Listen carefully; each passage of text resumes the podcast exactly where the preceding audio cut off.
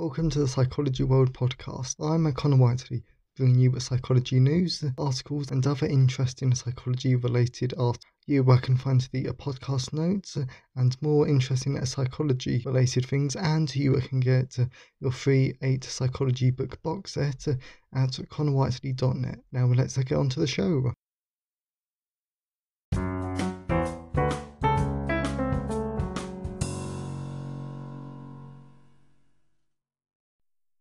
Hi everyone, and welcome to episode 137 of the Psychology World podcast with me, Con Whiteley. And today's episode is on what is a psychopath and a sociopath, or something to like um, that effect. I've not quite like made up my mind uh, about the title yet, but this is an absolutely brilliant episode. I loved it because of course psychopaths and sociopaths are really a common well no they're not i mean like they're really common in like tv movies and even in our lectures because because they're so I wouldn't quite say strange, but because they really capture the imagination, they're really popular. So it's always really good to actually see like what they actually are, but most importantly, what are they? Because of tons of people don't actually know, and I'm like no exception.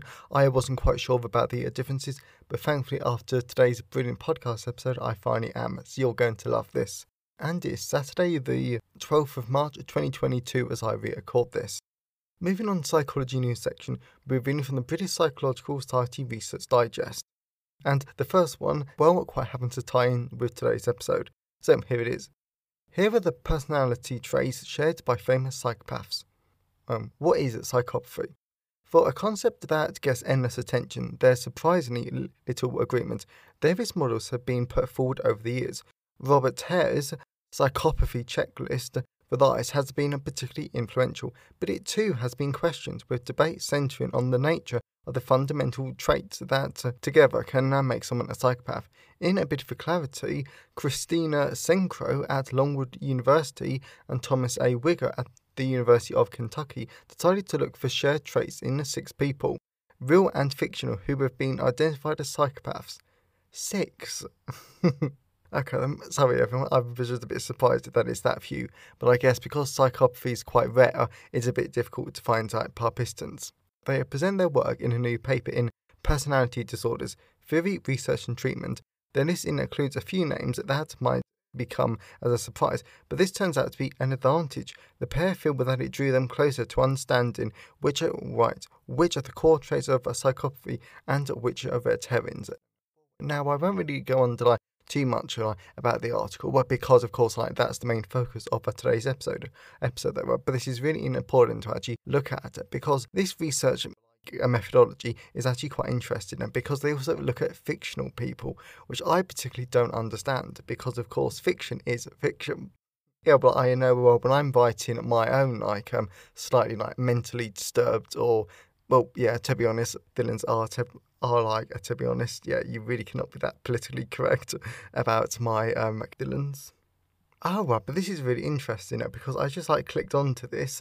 But the interesting um, fictional people, whether they actually clicked on, are James Bond and Sherlock Holmes because open, okay, because like this is like what it says there. There are claims that James Bond is a is a psychopath, and even Sherlock Holmes is actually fearless and ruthless. So some people would think that um, he could be like psychopathic, which is actually quite interesting though. But all in all, the entire point of this research article is actually to highlight the importance of actually doing like research and and actually getting a proper definition because that's the uh, problem. Because there are so many models, that included so many different traits, it's actually hard to pinpoint what is what is psychopathy exactly. So the next one is having a sense of meaning is less important for your happiness if you're rich. Okay. Searching for meaning is something many of us experience through our lives. Finding something to strive for that gives shape, direction, and purpose to things that we choose to do. For some, this meaning is religious, some political, some interpersonal, and having a sense of meaning can bring us happiness, or, if we lack meaning, unhappiness. A new study to be published in Emotion looks at the relationship between meaning and happiness in the context of financial resources. Rena Capello from the University of Toronto and, and colleagues finds that meaning is far weaker predictor of happiness for richer people than poorer people, suggesting economic resources that can impact how we experience meaning.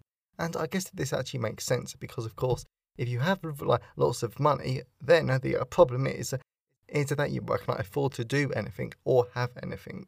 And like because of that, the meaningful stuff uh, and, and the things that you would get like pleasure from are actually harder to find. Uh, find that because they're not as a special because you can simply just do it. So interesting. And the last one is magical thinking and insurance.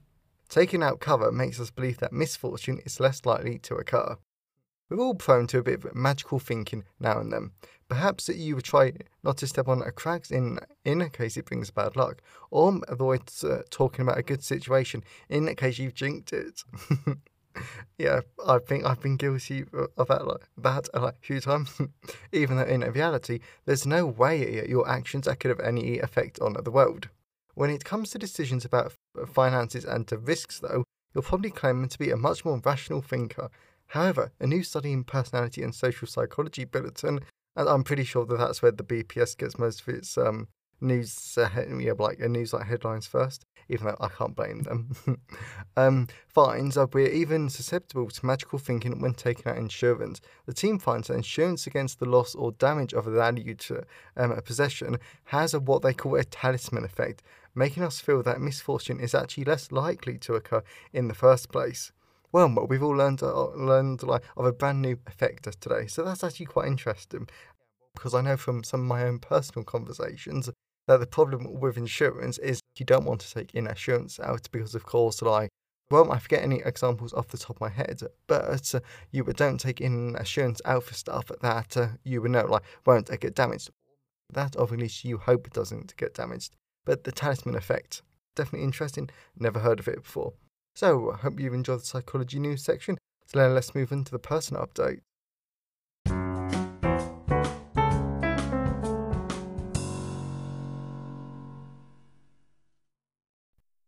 So we're moving on to the personal update. So I actually will try and uh, keep this personal update, but um, rather short because my laptop's been playing up all day. Yeah, for example, it took a whole hour to actually like turn on. yes, I'm like not sure like if it's dying, and like if it is, I would rather like get the psychology news section and the psychology content part of like today's episode done. So I will actually try and keep this like rather short. So uh, the only interesting thing that I'll like about like to, about this week is that yesterday I went, yeah, but I like drove her down to university. Yes, so that was like um, quite fun. for a like back to my um, university day uh, as a part of uh, my placement, just so the like, university staff I could like get to know us uh, and like how our placements were going, and uh, yeah, that like stuff like statistics for freshers and like all of that. And in case there are any like lecturers or like um, other like teaching professionals here, please do not do yeah like just like do not give your students like an hour long like video to something that um, is a like in person event. Please don't do that. It gets really dull really quick. So the reason why I actually want to talk about this is like simply because if you're thinking about doing a like psychology placement please know that the university does like support you that and they've actually quite a lot of like really good um social opportunities throughout the year. Just you can actually like you can actually get to talk with our placement students. You I get to talk about like your research projects, your like other coursework, and that and the you can actually compare uh, placements, which I actually found very very validating because I also found like some other people who were doing like research placements and their experience was like the same as me.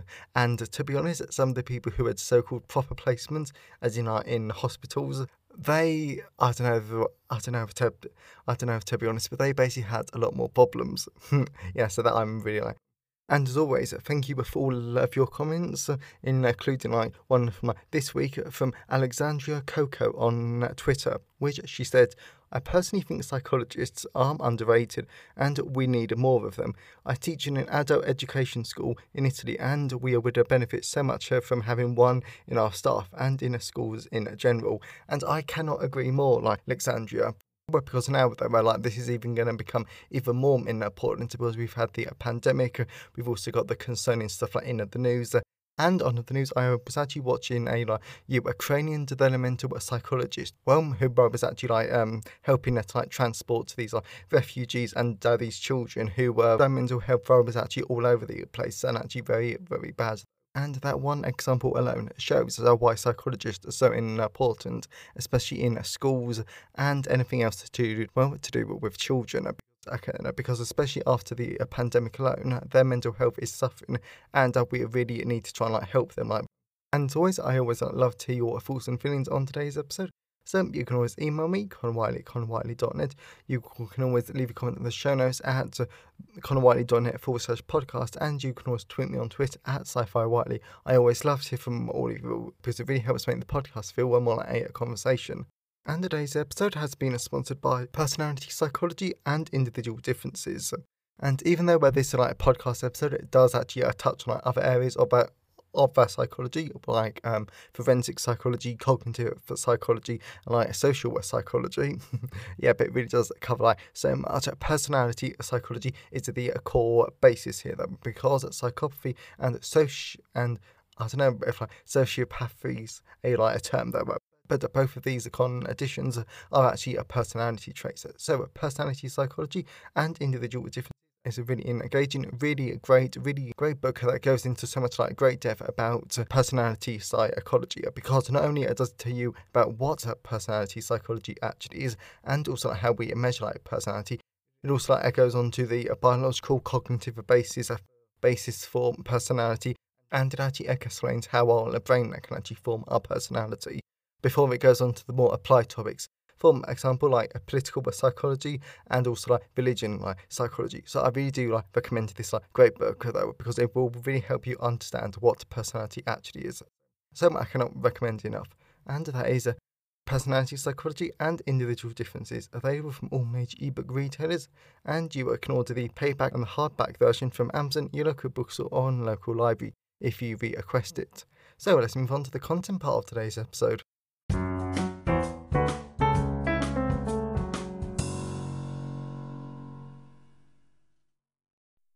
So we're moving on to the content part of today's episode. So we're going to be talking about what's the difference between a psychopath and a sociopath.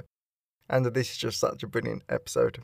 Lots of psychologists, law enforcement professionals, and lay people use the term psychopath and sociopath interchangeably, We have no idea what the differences are. So, but the entire point uh, point of like today's episode is actually to discover not only what what are the similarities, but also the differences. What are psychopaths and sociopaths? So before we go into uh, depth about the differences, I, I want to mention the similarities before, since there are clean since there are clear reasons why people mix them up and use them interchangeably. For example, both types of people, according to the DSM 5, which is the Diagnostic Statistical Manual version 5, I'm actually quite impressed I like remember that, are categorized as antisocial personality disorders. These are types of personality disorders share a lot of uh, common behavioural traits, hence the confusion. And the key traits that psychopaths and sociopaths uh, have in include a failure to feel guilt or remorse, a disregard for the rights of others, a disregard for social norms and laws, a tendency to display violence or aggressive behaviour. However, there are a lot of differences uh, between these two types of personality disorders, and that's the real focus of uh, today's episode. What are sociopaths? So, sociopaths tend to be nervous and easily irritated. They are volatile and prone to emotional outbursts. This includes fits of rage, which is what people normally think about. However, the first major difference between psychopaths and sociopaths is sociopaths are a lot less likely to become educated and they tend to live on the fringes of society, as well as many um, sociopaths are unable to hold down jobs or stay in one place for a very long time. It is often difficult, but not technically impossible, for sociopaths to form attachments. And that's something that I was actually quite interested in, but I thought sociopaths couldn't hold um, attachments whatsoever. Whereas psychopaths are pretty much the opposite on most of these points, but we'll look at them in a moment. Interestingly, there are Many sociopaths that are able to form uh, attachments to certain groups or people, despite sociopaths having no regard for society and its many rules in general. Therefore, these attachments will be very few to the, to the sociopath and limited in scope. As a result, they tend to struggle with relationships. On the other hand, to other people, sociopaths generally appear to be erratic or disturbed people. And then, if we dip into like forensic psychology a bit more, With any crime they commit, in, uh, in including murder, sociopaths tend to be spontaneous or haphazard rather than planned. And personally, and right, and of course, I am talking as a non-sociopath expert because, of course, like this is the first major episode that I've like done on them. I think that this makes them even more scary. Since if I knew a sociopath, my right, uh, my concern would be I like just to be talking to them normally, then they would be erratic and be outraged by something for no reason. That that's like to be honest, in my mind I cannot skip over the uh, spontaneous murder part. Can you? Fine, eh, because sociopaths are more erratic and arguably more expressive in their abnormal behaviour, it is easier for professionals and lay people to spot them than psychopaths, leading us on to arguably the darker and scarier of the two. They definitely are. What are psychopaths? Psychopaths are very different to sociopaths because psychopaths cannot form any emotional attachment, as well as that they tend to be aggressive and predatory in nature, and they view others as objects for their amusement. And I'm sorry, but that is just terrifying. Simply because that has to be one of the most chilling sentences I've ever said or written on the podcast. Anyway, uh, to make this all even worse, just because they lack empathy doesn't mean they cannot function in the real world. In right, in fact, they have often very disarming or even charming personalities, making it easy or easier for them to manipulate others and gain their trust. Also, psychopaths learn to mimic emotions, and despite them being unable to feel in the slightest, they still appear to be normal to unsuspecting people, leading them to be able to hold good jobs and become very well educated. To only add to this rather alarming type of a personality is that some psychopaths are so good in their manipulations and mimicry, they are able to have families and other long term relationships. So, without those people ever suspecting they were psychotic. And the reason why I keep like laughing and like smiling is because if you think about this in like the real world, then this, well, then this does actually sound quite scary you like can actually uh, think about the very dark applications of this. This uh, so personally, I think that this is what is fascinating, scary, and intimidating about psychopaths uh, is their ability to appear normal. Due to unlike psych- sociopaths, you uh, cannot tell uh, just by looking at them. So you can just be talking to a so-called normal person, and they could easily be trying to manipulate you without you even realizing it. And as I've mentioned on like previous podcast episodes, including the one just after Christmas. I, really hope that I never get to meet one. Psychopaths and forensic psychology, and as you all know, I never can resist like forensic psychology when I have the chance. Therefore, in terms of psychopaths and criminal psychology, they are carefully planning every detail of the crime in advance, and they very often have a contingency plans in place, as well as that they seem unflappable in a crisis. Now, if that was the only major difference between normal people and psychopaths, then I would not have a problem with them whatsoever, because I do like organised people, but the other things are just too concerning. In addition, Psychopathic criminals are calm, cool, and meticulous. As well as from a law enforcement perspective, the cold blooded nature of psychopaths makes them very effective at criminals. As a result, they are a lot harder to identify compared to sociopaths. And just to make things worse, it can be hard to know when a psychopath or predator has targeted you. However, to start wrapping up this episode, it's actually been noted that thankfully psychopaths are very arm rather than sociopaths, and psychopaths are still considered the most dangerous uh, antisocial personality disorder, as well as it is hardly surprising that nearly 50% of serial killers are psychopaths. Conclusion. Conclusion. So, uh, this really has been a, a very wide ranging podcast episode, touching on uh, topics from personality to social right, to a personality psychology, to forensic psychology, and more. But I really hope that you've enjoyed it. Psychopathy is definitely a sort of a fun topic uh, to explore because it is scary and something that I hope we never have to experience. I'll definitely be exploring it in our future podcast episodes. So I really hope that you enjoyed today's episode and uh, that you got something out of it. If you know someone who would enjoy today's episode, then uh, please share it. I'm uh, really grateful when you wonderful people help spread the word about the podcast. And definitely please check out Personality Psychology and and Individual Differences, available in all of the um, usual places. well, but that book really does help you to take your uh, understanding of like personality psychology a lot deeper. So that's available in all of the usual places. So have a great day, everyone, and I'll see you next time.